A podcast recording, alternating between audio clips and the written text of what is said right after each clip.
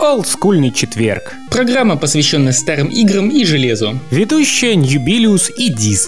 А, смотри, ты говоришь, желающих пока не появилось. А ты пробовал просто спросить, ну хотя бы вот найти оператора себе для съемок этого? То есть у тебя есть подписчики, у тебя есть группа. Когда ты спросил про создание обложки для картриджа, нашлось довольно-таки немало людей, которые что-то сделали. То есть я думаю, если спросить, то вполне, думаю, найдется человек с камерой, с прямыми руками не дрожащими, который сможет это все снять.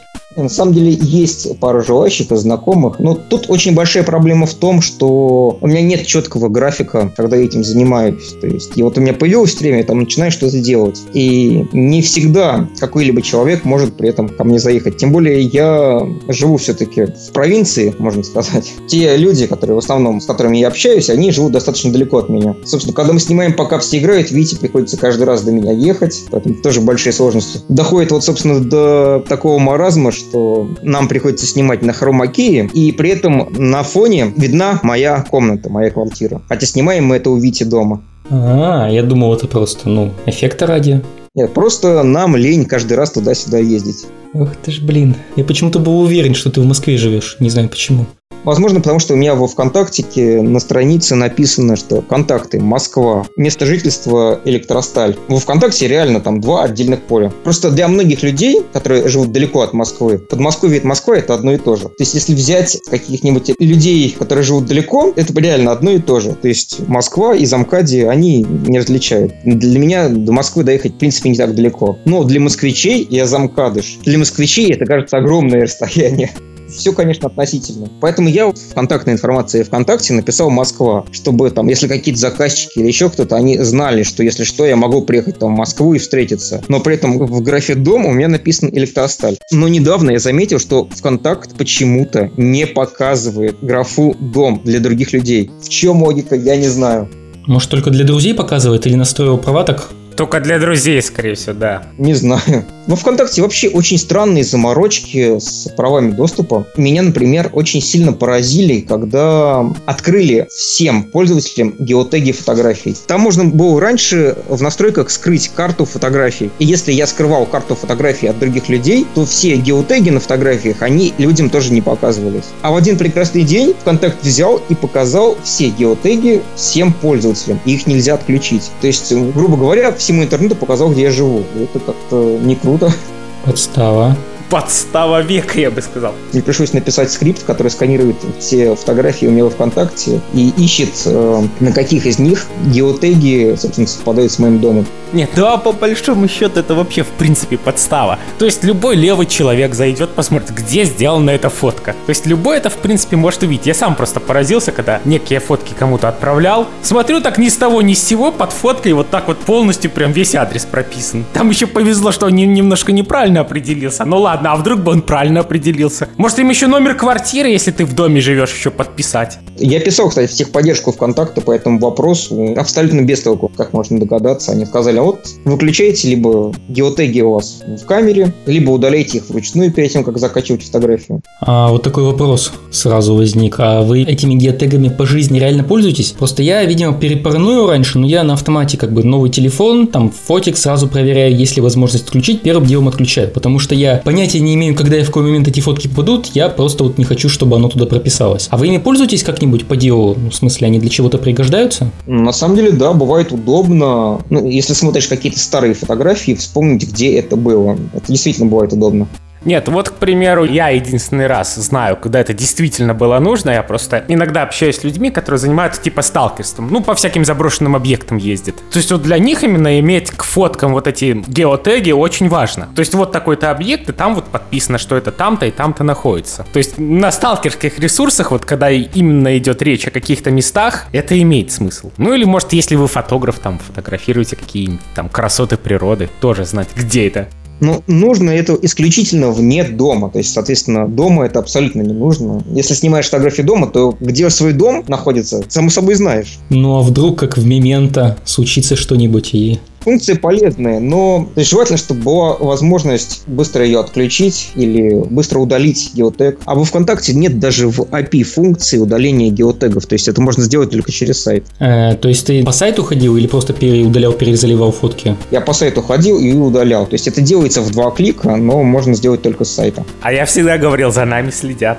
Не, ну этот ни для кого не секрет. Не, ну я, например, абсолютно не параною, когда за мной там следит Google, когда они там мониторят мои запросы. Ну, вы знаете, что все-таки собирают информацию, чтобы рекламу нам показывать. Ну, это только верхушка айсберга. Я уверен, что там под этим всем какая-то хитрая нейронная сеть разрабатывается. Нет, как бы это пусть. Главное, чтобы это не попало в руки частным лицам определенным. Конечно, раньше я по поводу этого все не параноил, но по мере того, как приходит популярность, приходится париться за все это. Если людям раньше было абсолютно плевать на то, кто я, чем я там занимаюсь, то тут почему-то сразу всем хочется знать, как будто это что-то поменяет или что-то им даст. Вот само по себе интересно, чем занимается этот человек еще, что там у него, так сказать, на душе, там, какие у него интересы и прочее. Ну, просто любопытно. Это нормальная реакция у людей. Но иногда любопытство людей, оно как бы, оно чрезмерно. Скажем спасибо соцсетям, что они могут удовлетворить эти, может быть, немножко излишние запросы. Ну, мне просто вот всегда вот это вот веселит с геотегами, еще с чем-то. Куда ни глянь, а вот всегда найдется момент, где там что-то пропалит, еще что-то пропалит. Мне все-таки кажется, это идет не совсем в позитивном ключе и в позитивную сторону. Тот же номер телефона. Уже, по-моему, сейчас он уже слит всем. Да, номер телефона я свой не скрываю, его вполне легко можно найти. И как-то у меня с этим проблем не было пока. Ну, а если бы захотел, к примеру, скрывать, мне кажется, уже с современными всеми ресурсами это достаточно проблематично. На самом деле есть такой забавный эффект, что люди почему-то в первую очередь ищут и не могут найти информацию, которая как раз лежит на поверхности. То есть на самом деле и адрес мой, и телефон, в принципе, найти в интернете не такая проблема. Есть определенные места, где он вполне открыто светится. И мне кажется, что люди там просто не смотрят в тех местах, где он доступнее всего. То есть на самом видном месте люди никогда не смотрят. Ну, может быть, просто никому пока не хотелось настолько. Поискал, в, по его мнению, очевидных местах, не нашел, ну и фиг бы с ним. Я просто я замечал такой эффект, на самом деле, даже не только с собой. Есть другие популярные видеоблогеры, и не только видеоблогеры, есть там определенные личности. Например, знаю я одну личность, про которую есть статья на Урке. И на Урке там народ сталкерит его, пишет, что вот он живет, видимо, в том районе, вот там-то, там-то. При этом на сайте этого человека написан его домашний адрес. Прямо на его сайте. Но нет, люди сталкерят, вычисляют, где же он живет. А может просто скучно просто посмотреть, надо же как подойти к этому. Творческий. Мне начинает даже казаться такое, что вот хочешь спрятать какую-то информацию, и вы уже ее прям вот на всеобщее обозрение, и никто не заметит. Вот так вот на своей странице в ВК так и напиши. Я живу там-то и там-то, мои там данные такие-такие, все. Первым постом. Никто не узнает. Ну, смотрите, в моих видео светился мой подъезд, например. Уже такая наводка своеобразная. Ну, я не знаю. Это, знаешь, наводка тем, кто, может, хочет камеру себе призабрать. Тем более, ты там же сказал, что она на двухстороннем скотче. Может, найдется какой-то такой фанат, который думает, да я оторву. Не важно, что он крепкий. Ну, не обязательно же отрывать. Можно прийти там, типа, записаться там с какую-нибудь табличку показать перед камерой, уйти там, типа, поздороваться так своеобразно. Не обязательно же деструктивно искать что-то сделать. Можно же так просто по приколу. А по поводу того, что люди ищут и не находят, есть же шутка о том, что хотите спрятать информацию, расположите ее на второй странице в поиска в Гугле. Да, куда никто никогда не заглядывает. И еще вот мне так любопытно. Вот ты вот обратил внимание, что вот эта вся гик-культура в последнее время в России, последние несколько лет стала просто вот дико популярна. Тебе вот так не кажется? И как ты вообще к этому относишься? Смотря что подразумевать под гик-культурой. Вообще, вот даже если открыть Википедию, забавно, что слово гик имеет два четких определения, которые между собой весьма слабо связаны. Во-первых, это человек, сильно увлеченный технологиями, таким людям могу я себя причислить. И во-вторых, это человек, увлеченный популярной культурой, то есть комиксы, видеоигры, вот это вот все. Но это уже, наверное, не гик, это больше уже русское слово задрот. Нет, задрот это другое. Вот нерды это другая тема. Вот именно словом гик называют либо людей, увлеченных технологиями, либо увлеченной популярной культурой. Хотя эти два понятия часто пересекаются. Не, ну то есть там действительно есть же такие понятия, как там Star Trek гик, Vampire гик, там еще Board Game гик и так далее, да. Но у нас в России, по-моему, это имеется, большинство понимает, мне кажется, как про связь с технологией. Ну или просто мне так кажется, потому что у меня такой круг общения. Ну, скорее всего, это из-за круга общения, потому что я вот общаюсь очень много именно с людьми, которые связаны с видеоиграми, и в их круге слово гик как раз чаще всего подразумевает увлечение всякими комиксами, видеоиграми, какими-либо сериалами, всяким там научной фантастикой, также Trek, еще что-то. Еще э, во многом все это пошло после того, как появился сериал «Теория Большого Взрыва». Он тоже пропиарил, можно сказать, гиков, причем персонажи, которые там появляются, они как раз гики в обоих этих смыслах. То есть они гики, увлеченные технологиями и поп-культурой. По-своему такая вот мода пошла после этого сериала. Черт, а тебе самому этот сериал нравится? Он был хорошим в первых двух сезонах, скажем так. Вот пока они себе девушек не нашли, они были настоящими гиками. Я, кстати, такое могу сказать о некоторых моих друзьях. Как о людях как только у них появились девушки, так сразу вся реалистичность пропала. До того, как у них были девушки, это был идеальный сериал про гиков. То есть они показывали жизнь гиков действительно такой, какая она есть. Вот то, что они занимаются какими-то вещами просто вот ради интереса. Там была сцена, где они умный дом там собирали, еще что-то. Вот, к сожалению, сейчас этот сериал стал про отношения. То есть если раньше его было интересно смотреть именно, чтобы посмотреть, как авторы стебутся над жизнью гиков, то есть они действительно показывают показывали ее очень реалистичной, и они ее высмеивали по-разному, то сейчас это тупо Санта-Барбара. И если и смотреть этот сериал только ради интереса, что же стало дальше с этими персонажами? На самом деле, очень многие сериалы скатываются под конец. Опять же, на все это нужно время, а мне часто бывает тяжело заставить себя просто сесть и ничего не делать, если начать смотреть. Как вариант включать сериал параллельно с чем-то, ну, делаешь какую-нибудь там рутину, то есть тебе нужно споить что-то, что ты прекрасно знаешь, как делать, просто нужно повторить там второй третий раз фоном там послушать. Если я что-то смотрю, я привык смотреть вот именно вот внимательно. Adventure Time смотрю в последнее время. Продолжил смотреть. А, Gravity Falls? А, начинал, как-то не затянуло. Ну ладно, все подряд это перечислять не будем, а то это будет как-то скучновато. Ну ладно, ты меня уговорил, пойду все-таки этот сериал посмотреть, потому что я помню, начинал, вот в самом начале, когда этот сериал появился. После первых двух-трех пауз с этим закадровым смехом я был вынужден выключить, что-то раздражает он меня. Закадровый смех это ужасно, да.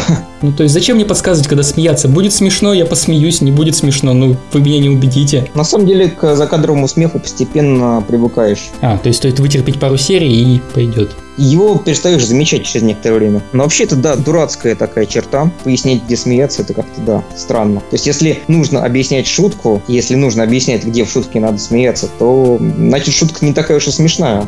Смеяться после слова лопата. Ну, вообще сделать ситком про гиков это такая достаточно непростая, по-моему, была задача. И странно, что они начали сериал именно вот с гик тематики, а скатили все в отношения, они наоборот. Даже не знаю, что добавить. Тогда спросить так, ты, значит, э, компьютер с Windows воспринимаешь как чистый инструмент, а как ты воспринимаешь компьютеры с Linux Linux, я считаю, хорош там, где требуется, чтобы система работала круглосуточно, без вмешательства человека. То есть какие-либо сервера, роутеры. У меня у самого на сервере установлен FreeBSD, ну, на роутере, соответственно, Linux. На работе там всякое бывает. На работе у меня вообще очень любят винду почему-то. То есть так, видимо, исторически сложилось. Очень много серверов на винде. А ты винду сам не любишь, что ли? На десктопе я предпочитаю Windows. То есть именно на рабочем компьютере для меня вот главный Windows. Но что как-то уже есть софт, к которому я привык. Очень многого софта нет под Никсами. Хотя бывают ситуации наоборот, когда есть какой-то софт под э, Linux, и его нет под Windows. И тогда мне приходится запускать виртуальную машину. Вот конкретно в этом, мне кажется, и кроется. Не то, что секрет популярности, а проблема в том, что от винды нельзя отказаться. Потому что если мы возьмем именно профессиональное оборудование, звук или видео, то только под винду есть драйвера. Равно как и профессиональное профессиональные программы аудио и видеомонтажа. Либо винда, либо уже Mac, в конце концов. Вот под Никса этого нету такая своеобразная получается зависимость, замкнутый круг. Ну, меня в винда она вполне устраивает. Конечно, она чудная во многих местах. Есть у нее очень много недостатков. Ну, сейчас она, по крайней мере, уже гораздо лучше, чем то, что было во времена Windows 98. От Windows 8 я ужаснулся. Windows 10 я пытался к ней привыкнуть. И, в принципе, может быть, и привык бы. Даже есть у нее много положительных моментов. Но я вот не могу понять. Ладно, драйвера какие-то там новые нужны. Но почему многие прикладные приложения перестали у меня работать? Какого черта? Сломалось то, что, по идее, не должно было сломаться. И многие вещи еще оттуда убрали. Например, вы знаете, что в Windows 10 убрали Telnet сервер. Не клиент, а именно сервер.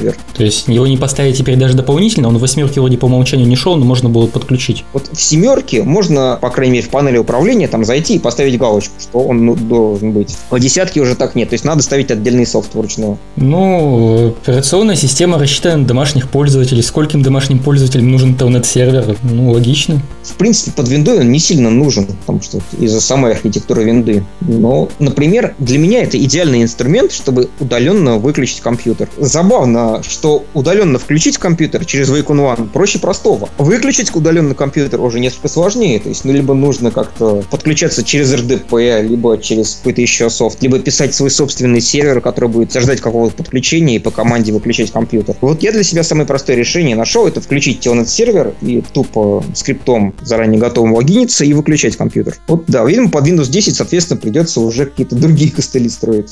Вообще, да, выключить удаленно компьютер достаточно часто нужно мне, ровно как и включить. А, именно тебе нужно выключить, а не ребутнуть? Именно выключить. Точнее, я его в гибернацию отправляю. Я нахожусь где-то, мне нужно удаленно поработать с компьютером. Я его удаленно включаю без проблем. На него логинить, могу что-нибудь там запустить на нем. Или, например, ухожу из дома, оставляю его включенным, чтобы он делал выполнять какую-то задачу. Через некоторое время я хочу его выключить. Хотя вру, чаще всего мне нужно выключить компьютер, когда я ложусь спать. То есть бывает такое, да, что я уже лежу в кровати, у меня компьютер включен, и чтобы не вставать, я его выключаю удаленно с планшета настенного. Ну, то есть ты поднимаешь Telnet-сессию с планшета, набиваешь команды, или там уже патничек настроен, ну, CMD-шник, не знаю, как он. У меня PHP скрипт на роутере, который логинится и телнетом и включает. Соответственно, просто с планшета вызывается PHP скрипт коктейль на костыле, ну, это делается все-таки для себя, так что, в принципе, не критично. А чем тебя еще восьмерку удивило? Ну, то есть я с семерки на восьмерку переезжал, когда меня удивил один позитивный момент. Ну, то есть там вроде ничего не сломалось, драйвера не отпали, это окей, хотя я понимаю, что у всех бывает по-разному. Меня больше удивило, что совместимость с некоторыми старыми игрушками стала лучше. Они починили режим в 256 цветов внезапно, нормально, наконец-то. Запустились игрушки, которые раньше режимы совместимости требовали, теперь перестали требовать там Дракан Order of the. В остальном все вроде как продолжил работать как работает. Что тебя еще ужаснуло, кроме Telnet сервера? Игрушки я не пробовал, по-моему, вообще. Я играю это редко достаточно. То есть вообще, в принципе, и на консолях, и на компьютере. Хотя уверен, что у многих создается обратное впечатление. Многие вещи, всякие мелочи поменялись. Например, уведомления, которые раньше появлялись пузырем, теперь выезжают справа. И, казалось бы, никаких проблем, но там теперь помещается меньше текста. А у меня есть приложение, которое выводит там огромное количество текста, и он теперь не помещается. Вот такая вот мелочь, а не работает. Мелочи неприятно. Да. Голосовой движок, который я использую от компании Acapello, по какой-то причине он не хочет работать ни под восьмеркой, ни под десяткой. Если его поставить и открыть в панели управления настройки синтезатора голоса, то вылетает ошибка. Но в десятке есть свой русскоязычный движок, что очень приятно. И он вполне неплохой, только надо к голосу привыкнуть.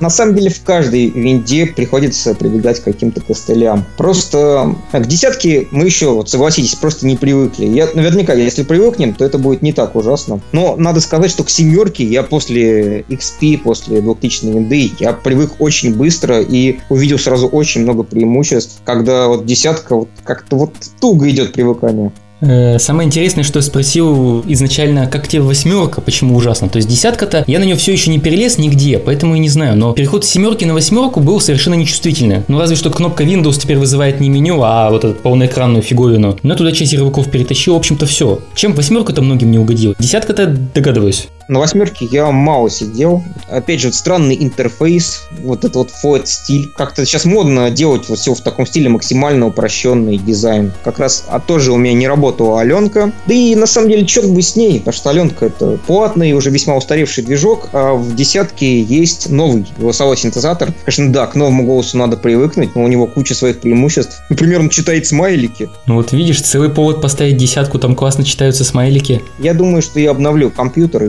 придется поставить уже десятку. Она уже не бесплатная. Ну, на самом деле, они вроде оставили дыру, по крайней мере, находили дыру для обновления по какой-то спецпрограмме. Не знаю, закрыли уже или нет, или специально оставили, или случайно оставили. То есть при желании-то можно все еще получить лицензионную десятку. Ну, по крайней мере, вчера читал, еще можно было. А Мне не западало купить лицензионный софт. У меня на компьютере на самом деле все лицензионное, кроме одного приложения, и это как раз это Аленка. Ну вот все правильно, пиратская софт не работает на 10 винде, все логично. Не, на самом деле я хотел ее купить, но это надо пройти через 7 кругов ада. Там у них нет ни нормального прескуранта на сайте, ничего. Э, Сказали связываться с российским представительством. Я им написал, и они мне только тогда прислали PDF-файл с их расценками. И этот голосовой синтезатор стоит 20 тысяч рублей. 20!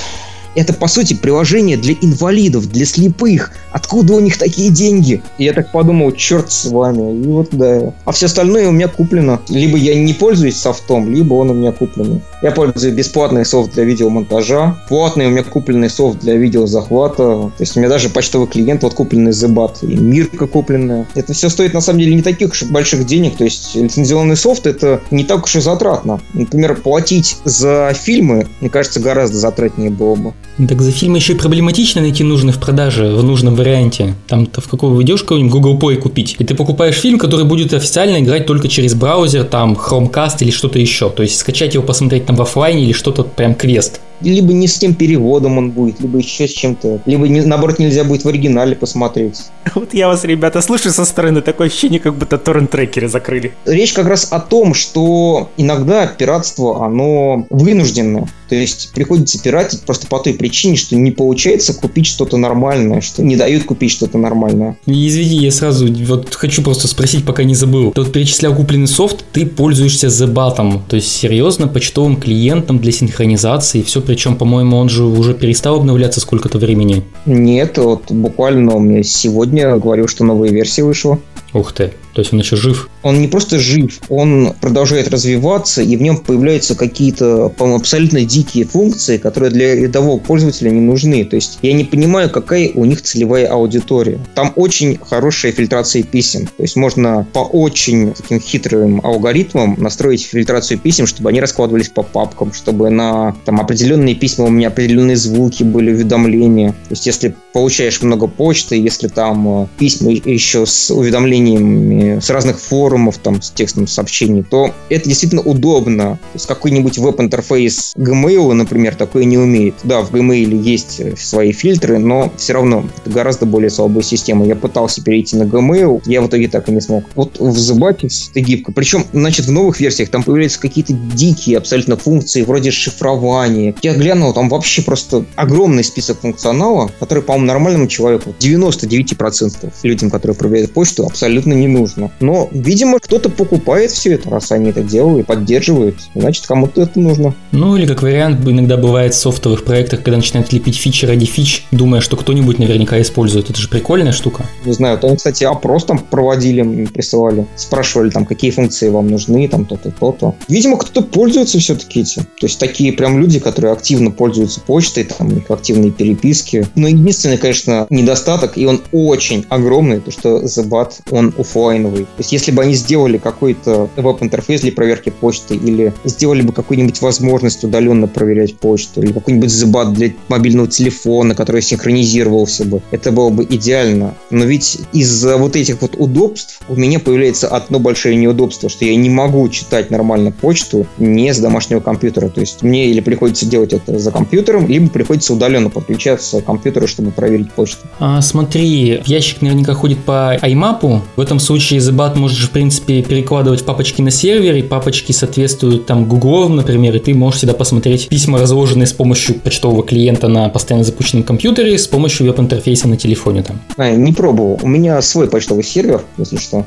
Я периодически думал поиграться там, помню, даже для кого-то какой-то веб-сайтиками занимался, настраивал, но вот сейчас я так думаю, это же поддерживать надо, это думать, если что сломается. Да не так страшно на самом деле все это. Меня греет, что там где-то в Гугле или где-то сидят умные люди, которые в случае чего это сами починят. А бэкап почты у меня раз в сутки просто сливается на компьютер там скриптом и все. То есть почту я не потеряю, а ящик ящиком. Не, при настройке своего сервера самое сложное, ну не сложное, а такое важное, скажем так, это сделать, во-первых, чтобы без авторизации никто не мог отправлять письма, чтобы спамеры этим не пользовались. Потому что если такое будет, то об этом спамеры очень быстро узнают, и сервер очень быстро завалит почтой, и он очень быстро попадет в, соответственно, блок-листы. И наоборот сделать, чтобы почту, отправленную с сервера, не считали спамом. Потому что у современных почтовых серверов других, там у того же Google, у них сейчас очень строгая проверка, проверяет по многим критериям отличает спам не спам. Потому что все-таки спам это такая достаточно больная тема интернета. Его очень много, это же огромное количество трафика, гораздо больше, чем полезной почты.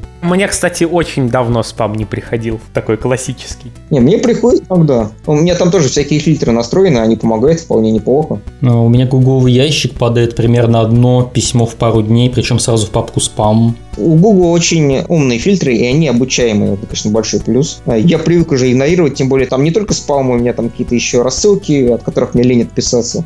Не, ну ты же вспомни, что в определенный момент спамеры-то вынуждены были такое творчество проявлять, типа «Привет, дорогой друг, мы там с тобой не общались со школы, как там у тебя жизнь, у меня там вот то, вот то». А, и между делом вот купил себе ноутбук, очень хороший сайт, и тебе рекомендую. Спам бывает забавным. Мне, например, тут приходил спам самогонного аппарата. Не один раз уже. То есть очень настойчиво рекламирует самогонный аппарат. Покупайте, пока не запретили. Причем еще какое-то название у него смешное было. Как же он там называется? Самогонный аппарат Добрыня или что-то там роде. Что еще картинка красивая. Там еще такие шланги в подарок и книга рецептов в подарок. Я не шучу, серьезно. Вау. А мне вот жалко, что такой спам не приходит. Обычно всякая банальщина и рассылки, от которых действительно лень отписаться, из-за чего они в какой-то момент начинают спам падать. Но блин, самогонный аппарат. Мне последнее, что было такой странный спам, это какая-то фраза, состоящая только из согласных букв в конце с вопросительным знаком. Причем при попытке что-то ответить, мне сказали, что такого ящика не существует, и в общем-то все. Но это вообще не закончилось. Там типа и в конце вопросительный знак. Да, у меня тоже бывают такие странные письма, либо он-то не на русском, либо просто письмо, где одно слово «привет» или что-нибудь в этом роде. А вы не помните, на Хабриш такая статья была, как человеку пришло письмо, где там, ну, условно говоря, текст такой, что «Привет, там передаю посылку через такой-то поезд с таким-то проводником в таком-то вагоне». Человек загнался, проверил, что такого поезда на самом деле не существует, то есть такой поезд вообще не едет, а в письме между делом там были какие-то скрытые символы, и там там прям какая-то строка из Библии, типа как шифровка. Да жуть какая ошиблись адресом. Часто бывает такое, что люди пишут мне, ну, по крайней мере, раньше очень часто было, люди писали по поводу приложений, особенно приложений под Android, Clipbalance мое приложение. Некоторые люди просто не умели пользоваться почтовым клиентом на телефоне, могли написать текст сообщения в теме, само тело письма оставить пустым, или написать там просто «не работает». Вот два слова, реально, письмо «не работает». А я должен догадаться, вот что? Хотя бы название программы написать можно. Ну, есть случаи, когда из человека больше вот этих двух заветных фраз ничего не вытянешь. Вот не работает и все, и точка. Нас учили телепатии, но не настолько. Не, ну обычно как бы, да, мы тут все, видимо, в техподдержке работали сколько-то. Ну, обычно у тебя есть какой-то контекст, ты знаешь, что человек работает с тем-то, с тем-то и там-то, а тут, когда это незнакомый совсем человек, тут сложнее становится. Слушай, Кластер, а можете попросить, ладно, скорее мысли подкинуть. Раз уж ты так пользуешься зебатом, что вообще, в принципе, сегодня редкость большая. Большинство перешли на веб-интерфейс, ну или интерфейс в мобильном телефоне, в виде приложения. Подумай на тему того, чтобы набросать, если не видео, то хотя бы статейку о том, что вот почтовые клиенты это круто, и что вот с них можно сделать вот такую сложную фильтрацию, такую хотя бы пару, ну, таких более-менее похожих на жизнь примеров. Потому что я вот сижу, пытаюсь понять, что бы я не смог зафильтровать с помощью правил Гугла. И мне просто примеры не приходят в голову пока что. Вот мне стало дико любопытно, что же там такое ты фильтруешь. Не, ну в Гугле я уже сейчас, честно говоря, толком не вспомню. Ну, там вот эта система раскладывания по папкам, система тегов, она, конечно, функциональная, но не настолько. И к тому же Zebat, он умеет уведомлять, когда письма приходят той или иной категории. Можно делать там иерархию папок.